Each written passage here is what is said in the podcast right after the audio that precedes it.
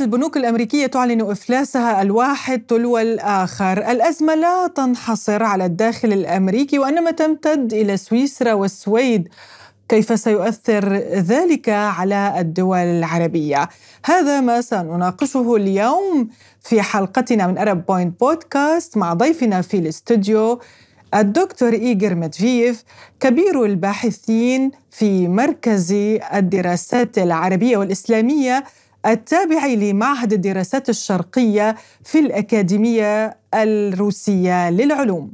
أهلا بك دكتور إيغور ضيفا عزيزا على برنامج Arab Point Podcast شكرا جزيلا. شكرا. يا أهلا بك. يعني نبدأ من هذا الانهيار في البنوك الأمريكية. إفلاس آه، آه، كبرى المصارف هناك.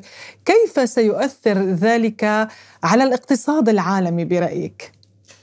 آه شكرا جزيلا لهذا السؤال المهم وأريد للبداية أن أقول لأن إفلاس آه، للبنوك الثلاثة كل ما بعد في الولايات المتحدة دليل واضح على مشاكل موجودة والأزمة موجودة آه، في النظام النقدي العالمي. ولكن من الضروري أن نتحدث أكثر من ذلك لأن هذا الدليل من دلائل عديدة آه، على المشاكل الموجودة. يعني أزمة عميقة في الولايات المتحدة. آه، ليست بس في الولايات المتحدة آه، من الضروري أن نبدأ من رحلات تاريخية وأريد أن أشير إلى مشاكل عميقة موجودة حاليا ليس في الولايات المتحدة فحسب ولكن في النظام النقدي العالمي. يعني النظام المصرفي العالمي برأيك يتعرض اليوم لضغوط هذه الضغوط أدت لإفلاس المصارف في الولايات المتحدة وبالتالي آه، ربما تمتد هذه الأزمة إلى دول أخرى، ربما يكون هناك إفلاس لعدة بنوك ضمن الولايات المتحدة الأمريكية وأيضا خارج الولايات المتحدة الأمريكية. آه شكرا جزيلا لهذا السؤال وأريد أن أقول اولا آه، لأن آه، هذا الإفلاس للبنوك الأمريكية الثلاثة دليل واضح آه، على وجود الضغوط والمشاكل ضمن النظام النقدي العالمي. هذا أكثر من النظام المصرفي النظام النقدي العالمي. ومن الضروري لتحليل عميق آه، أن نبدأ آه، من آه، رحلات تاريخية عديدة لكي سوف أشير إلى وجود مشاكل عميقة في هذا النظام. ما هي أبرز هذه المشاكل العميقة برأيك؟ خاصة وأننا نحن أمام أزمة ربما تكون مشابهة لأزمة 2008 آه، اولا آه، أريد أن أقول آه، لأن تجري هذه الأزمة في ظروف العولمة. الكلمة المفتاحية هنا العولمة. ولكن اخذا بعين الاعتبار وجود المشاكل العميقة أريد أن أبدأ الحديث من النظام النقدي السابق باسم بريتون وودز. آه، الذي آه، تم تشكيله آه، في العام 1944 في نهاية الحرب العالمية الثانية لما كانت الولايات المتحدة تصبح تسيطر على الاقتصاد العالمي آنذاك. وبناء على ذلك أصبحت مهتمة كثيرا لإنشاء النظام النقدي العالمي بناء على الدولار الأمريكي وآنذاك آه، كان النظام حقيقيا آه، بناؤه آه، على الدولار الامريكي كل عملات وطنية كانت متصلة بالدولار الامريكي باستثناء الدولار نفسه لأنه هو كان متصل بالذهب. ولكن بأصول هذا لا يكون مثل النظام السابق للمعيار معيار الذهب. ولكن آه، من الممكن آه، أن نقول أن كان هذا النظام ممكن أن نسموه كنظام دولار الذهبي. نظام معايير دو معيار دولار الذهبي. بعد ذلك جاءت تطورات بالعالم بالسبعينات. ولما نحن نقول عن العالم العربي ممكن نحن نقول أن حرب الطاقة في 1973 وفي أعقاب هذه الحرب أصبح النظام غيره. آه، ونسمى هذا النظام آه، نظام الجامايكي. النظام النقدي العالمي وفرق بين هذا النظام والنظام السابق استعمال عملات احتياطية عديدة بما في ذلك دولار أمريكي أكيد والجنيه الاسترليني والفرنك السويسري والفرنك الفرنسي والمارك الألماني والفرنك الفرنسي. بمعنى هذا أصبحت خطوة أولى لانهيار هذا النظام الأمريكي باكس امريكانا العالم العربي في آه الأمريكي آه في في السبعينات.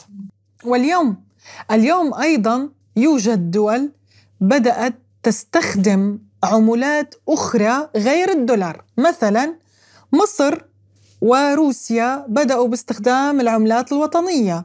أيضا روسيا وتركيا الإمارات الدرهم الإماراتي يدخل في البنك المركزي الروسي. أيضا الإيرانيون يعملون على التبادل بالعملات المحلية. هل هذا مؤشر على انهيار آه، سيطرة وهيمنة الدولار على العالم؟ أكيد ولكن كمان لازم نعمل رحلة تاريخية بسيطة آه، إلى التسعينات. آه، وأريد أن أشير إلى ظهور يورو. كعملة بديلة للدولار آه، في منطقة واسعة أوروبية. وأريد ذكر آه، لأن مثلا في العام 2013 كان الحجم الاستعمال النقدي لليورو تقريبا 971 مليار يورو أكبر بالمقارنة مع الدولار. وكان يحتل مكانا واحدا في العالم. حتى بالمقارنة مع الدولار الأمريكي. بنفس الوقت تقريبا آه، في بداية آه، العام 2000 وبعده آه، أظهرت عملات رقمية مثل بيتكوين ابتداء من العام 2009 وكان مؤسس لهذه العملة هو ياباني وليس أمريكي. وهذا كان مؤشرا مهما آه، بالنسبة لانهيار آفاق لانهيار الهمنة الأمريكية. آه، وأريد أن أقول كمان لأن حتى خبراء غربيون حاليا يعترفون بانهيار الهمنة الأمريكية. آه، ولكن هناك في فرق لأن حاليا نحن ننظر ترانزيت الانتقال من النظام العالمي أحد القطب إلى النظام العالمي متعدد الأقطاب. صحيح متعدد الأقطاب. وال... يعني ربما متعدد الأقطاب يعني متعدد العملات أيضا. إيه، طبعا. ولكن يقولوا آه، هؤلاء الخبراء لأن هذه عملية ليست سريعة بالمقارنة مع ملفات آه، وإطارات أخرى مثلا إمكانيات أمريكية لاستعمال القوة العسكرية. تم انهيار تلك الإمكانيات كالهمنة. ولكن ليس لم يتم انهيار النظام العالمي أحادي آه، القطب بالنسبة لاستعمال دولار أمريكي. ولكن نحن ننظر لأن هناك في ترانزيت لذلك وهذا مهم. آه، وأريد أن أقول بالنسبة لاستعمال عملات لأن ننظر حاليا آه، عمليات عديدة التي تشير إلى أفاق لانهيار النظام العالمي السابق آه، بناء على الدولار الأمريكي. في سبيل المثال ارتفاع الاهتمام للدول المختلفة بما في ذلك الصين مثلا إلى الذهب وأريد أن أعطي لكم المثال. حتى الآن الأمريكان كمان يملك أكبر احتياط للذهب في العالم. تقريبا ثمانية هدف اللي آه، آه، العام 2022 كان الامريكان يملك آه، احتياط الذهب تقريبا 8100 طن للذهب وهذا يعني هذه الدول تعمل على زيادة احتياطياتها من الذهب تحسبا لانهيار الدولار لتكون هي بديلا عن العملة الأمريكية. ليس بس بديل ولكن دمانة, لسيادة لسيادتهم المالية. في سبيل المثال في أواخر العام 2022 كان في احتياط الذهب لروسيا تقريبا 2300 طن. وكان في احتياط للصين تقريبا 1950 طن 100 طن من ذهب. ولكن بعد بداية العملية العسكرية الخاصة لروسيا في أوكرانيا أظهر الصين أظهرت الصين أكثر اهتماما لازدياد احتياطي للذهب. و يعني وروسيا زادت أيضا من وروسيا زادت. في سبيل المثال في المعلومات مثلا لشهر تموز الماضي وتقول هذه المعلومات لأن اظهر صادرات للذهب من روسيا للصين ثماني مرات أكثر بال مع شهر حزيران مثلا. هذا تطور ديناميكي جدا جدا جدا. من مرات خلال شهر واحد. إيه خلال شهر واحد. هذا يعني مهم مهم جدا. ولما نحن نتحدث عن وجود مشاكل عميقة ضمن النظام النقدي العالمي. من الضروري أن نقول حول ارتفاع الاهتمام للدول المختلفة لازدياد محاطي الذهب. في سبيل المثال الصين وروسيا. روسيا احتياط روسيا في نهاية العام 2022 كان تقريبا 2300 طن. بينما احتياط للصين في نفس الوقت كان تقريبا 1950 طن من الذهب. وننظر حاليا عملية ارتفاع واسعة وسريعة لصادرات الذهب مثلا من روسيا للصين.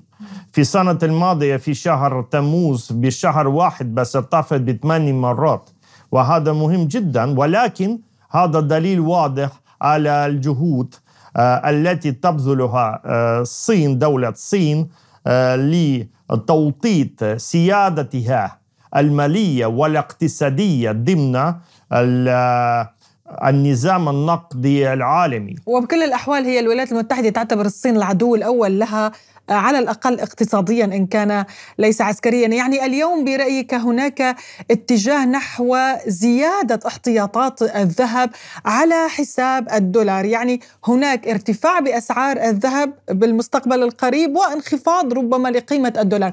كيف سينعكس ذلك برأيك على الدول العربية؟ لدينا في الدول العربية ارتباطات كثيرة مع الولايات المتحدة الأمريكية، لدينا دول يراقبها الفدرالي المركزي الفدرالي الأمريكي. لدينا مثلا دول الخليج مرتبطة بالنظام المصرفي الأمريكي باستثمارات ضخمة. ربما تكون هناك خسائر فادحة لدى هذه الدول بسبب ما يحدث اليوم في الولايات المتحدة من إفلاس للمصارف. اولا وقبل وقبل كل شيء أريد أن أقول وأقرر لأن العالم العربي أن يشكل جزء لا يتجزأ من الاقتصاد العالمي وفي ظروف وتحت ظروف العولمة. في سبيل المثال هذه المشكلة لبنك آه، كريدي سويس آه، وهذا ثاني بنك حجما في سويسرا أظهر كما يقول آه، أظهر بسبب رفض من قبل الجانب السعودي وأكبر مساهم في هذا البنك لتوفير استثمارات أكثر وأدى إلى تخفيض ملموس لأسهم ب 31% لهذا البنك المذكور. هذا دليل واضح على آه، اتصالات آه، مكثفة بين العالم العربي والدول العربية الخليجية في سبيل المثال والنظام آه، النقدي العالمي.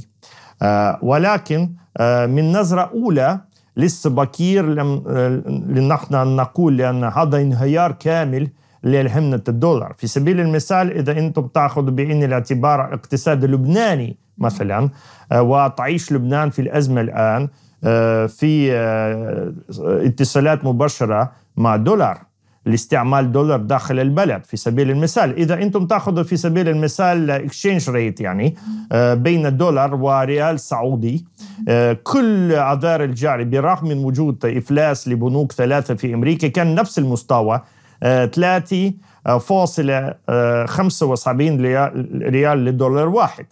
لأن هذا تطورات عميقة متناقضة كما أنت قلت سابقا بإيرادات من دول مختلفة لاستعمال عملاتهم الوطنية.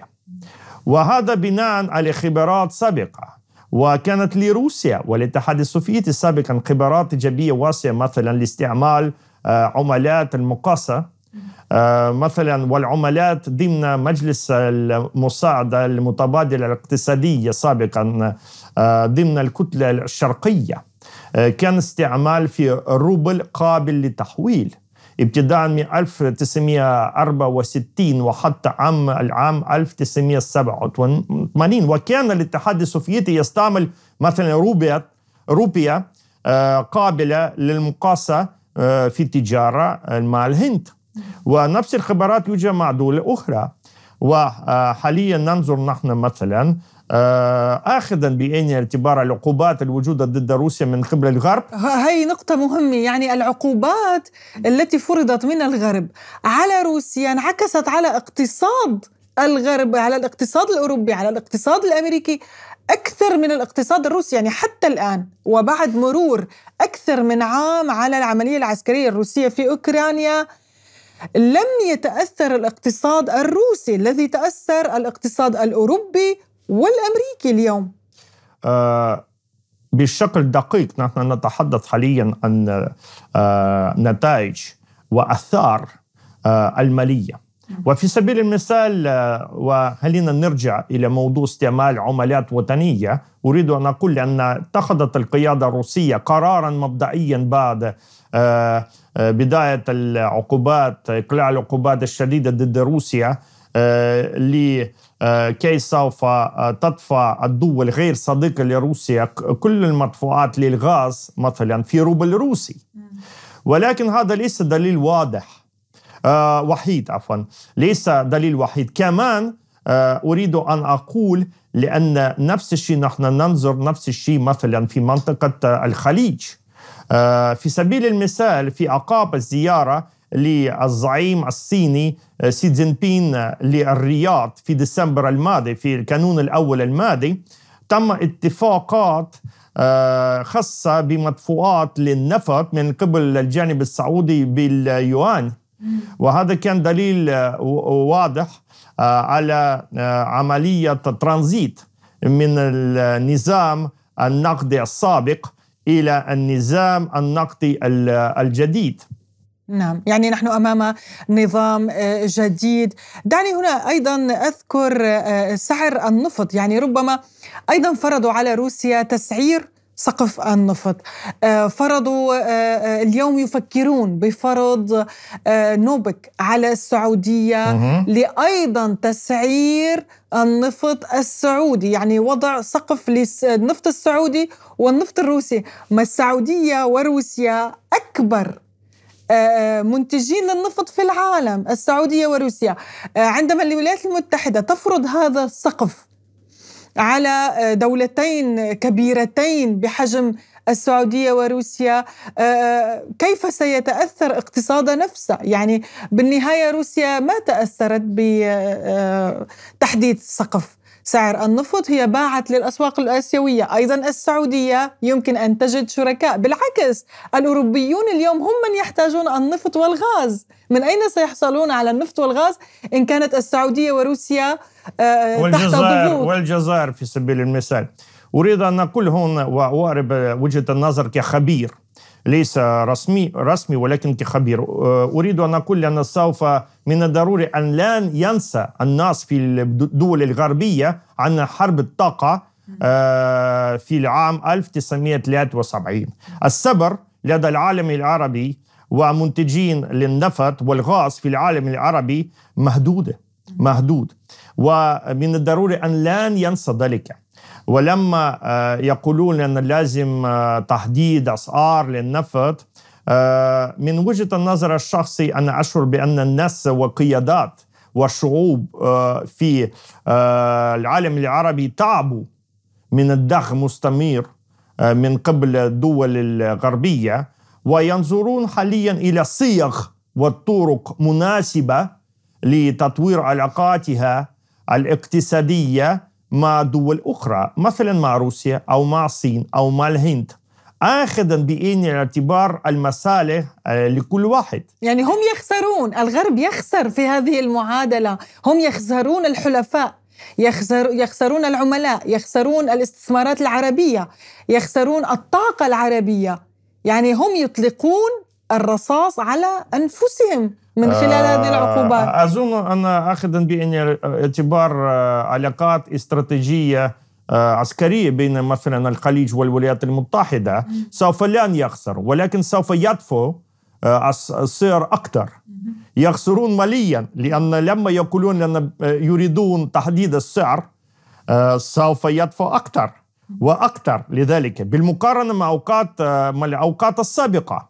وهذا يؤثر سلبيا على الاقتصادات للدول الغربية نفسها نعم. آه و... وربما هنا ستصدر يعني الولايات المتحدة كما العادة عندما آه تتأزم داخليا عندما تتعرض لأزمات في قطاعها المصرفي أو في غير قطاعها المصرفي فورا تقوم بتصدير هذه المشكلات إلى الخارج، تفتعل هنا مشكلة هنا مشكلة أو تطبع المزيد من الدولارات للخروج من هذه الأزمة، على سبيل المثال ما يحدث اليوم في صفقة الحبوب.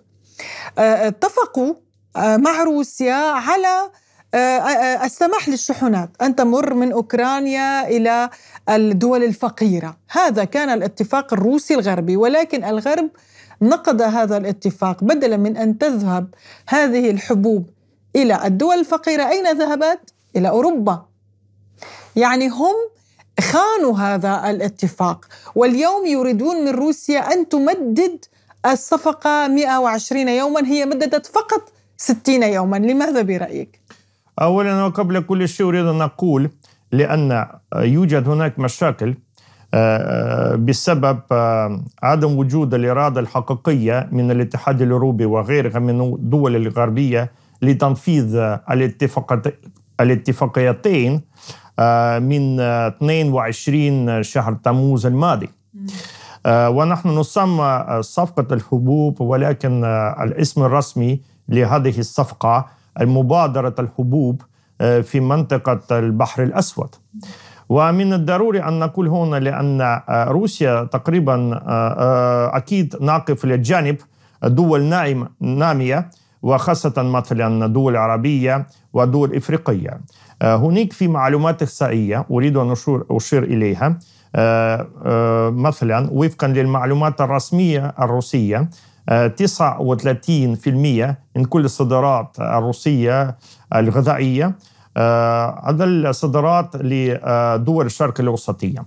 31% إلى إفريقيا. و7% إلى أوروبا و3 إلى غيرها. بس. وأكيد نحن مهتمون لتطوير العلاقات مع العالم العربي. وأكيد نحن على اليقين بأن نحن سوف نستطيع أن لكي سوف يزداد دور لروسيا في توطيد الأمن الغذائي للدول العربية. نعم هم اتهموا أن روسيا آه، تلعب بورقة الأمن الغذائي لكن تبين أن روسيا حريصة على ضمان الأمن الغذائي للدول الأفريقية والعربية في حين أن آه، آه، الولايات المتحدة الأمريكية تسعى لسرقة هذه الحبوب باتجاه أوروبا. دعني أذكر هنا بالسفينة التي أرسلتها إلى لبنان. لم تذهب إلى لبنان هي اختفت في قبرص ومن قبرص إلى أوروبا. هذا دليل واضح على أن هناك لعبة يقوم بها الغرب ضد الدول العربية ضد إيصال القمح إلى الدول العربية وهم يهددون الأمن الغذائي العالمي. هناك أولا وقبل كل شيء لا يستطيع أن يمنع مطلقا برغم من إرادتهم لذلك. في سبيل المثال اشترت مصر المؤسسة الحكومية 120 ألف طن من القمح الروسي في أول تندر هذه هذه السنة مع التصديرات في شهر شباط الماضي. في العام 2023 هذا في سبيل المثال. صحيح. خرجت خرجت من نظام العقوبات. نعم. ولكن ولكن هناك في ملف آخر لأن كمان قد قلت لكم سابقا كان في اتفاقيتان ثاني واحد للسماح لروسيا لتصدير أسمدة نعم. للدول. ولكن لا يسمحون حقيقيا للتصدير باستثناء مثلا هذا التصدير لدولة ملاوي 20 ألف طن يعني هذا دولة في جنوب أفريقيا. هذا استثناء. ولكن هذا استثناء يشير إلى القاعدة يعني موجودة حاليا بعدم وجود إرادة من الدول الغربية ومثلا من الاتحاد الأوروبي. يقولون لأن ليس يوجد أي اتصال صلة مباشرة بين اتفاقيتين من شهر تموز الماضي. يقولون لأن كل اتفاق منفرد ومستقيل وأكيد نحن نتفق ولكن هناك يوجد جزء ثاني من سؤالك وأريد أن أرجع إلى هذا الجزء الثاني عن 60 يوم. لماذا 60 يوم؟ حاليا خبراء بكل العالم يقولون لأن هذا القرار تم تحت موضوع في صلة بموضوع انتخابات رئاسية في تركيا. ويقولون كثيرا لأن اتخذ روس هذا القرار لأن يدعم إردوغان وهذا. هذا فكر غربي. وإن روسيا أكيد نحن نقدر تقديرا هلا أنا أحكي كخبير أكيد نحن نقدر تقديرا على نيات من سيد إردوغان لتطوير العلاقات الودية مع روسيا. وهناك في دلائل وفي منجزات حقيقية أرضية التي تشير إلى ذلك. ولكن الشعب التركي هو يقرر مين سوف ينتخب رئيسا في 14 شهر ايار صحيح صحيح. الشعب والكلمة للشعب لا دخل لا روسيا ولا غير روسيا روسيا بالفعل. لا تتدخل لأمور داخلية لدول أخرى. هذا مبدأ هذا مبدأ أساسي للسياسة الخارجية الروسية بكل الأوقات بكل القرون. في أوقات الاتحاد السوفيتي وحاليا في أوقات روسيا الاتحاديه نفس المبدأ الأساسي المحوري نحن لا نتدخل إلى أمور داخلية لدول أخرى والشعب التركي هو سوف ولكن نحن ننظر لذلك لأن لازم أن نأخذ بعين الاعتبار آفاق مختلفة وإمكانيات مختلفة ناتجة عن تغييرات محتملة في القيادة العليا لتركيا في عقاب الانتخابات. إذا مثلا قرروا لدعم العقوبات الغربية ضد روسيا. نعم أو إلغاء صفقة الحبوب. أو صفقة الحبوب. بهذا السبب نحن نحتال هذا الموقف وننتظر إلى نتائج العقوبات في تركيا. ولكن الانتخابات في تركيا. ولكن هذا أريد أن أشير ثاني مرة لذلك. هذا ليس موضوع سيد إردوغان كشخصية. هذا موضوع الموقف الروسي. نحن ننتظر إلى نتائج. هل سوف تكون تغييرات للسياسة التركية تجاه صفقة الحبوب في سبيل المثال؟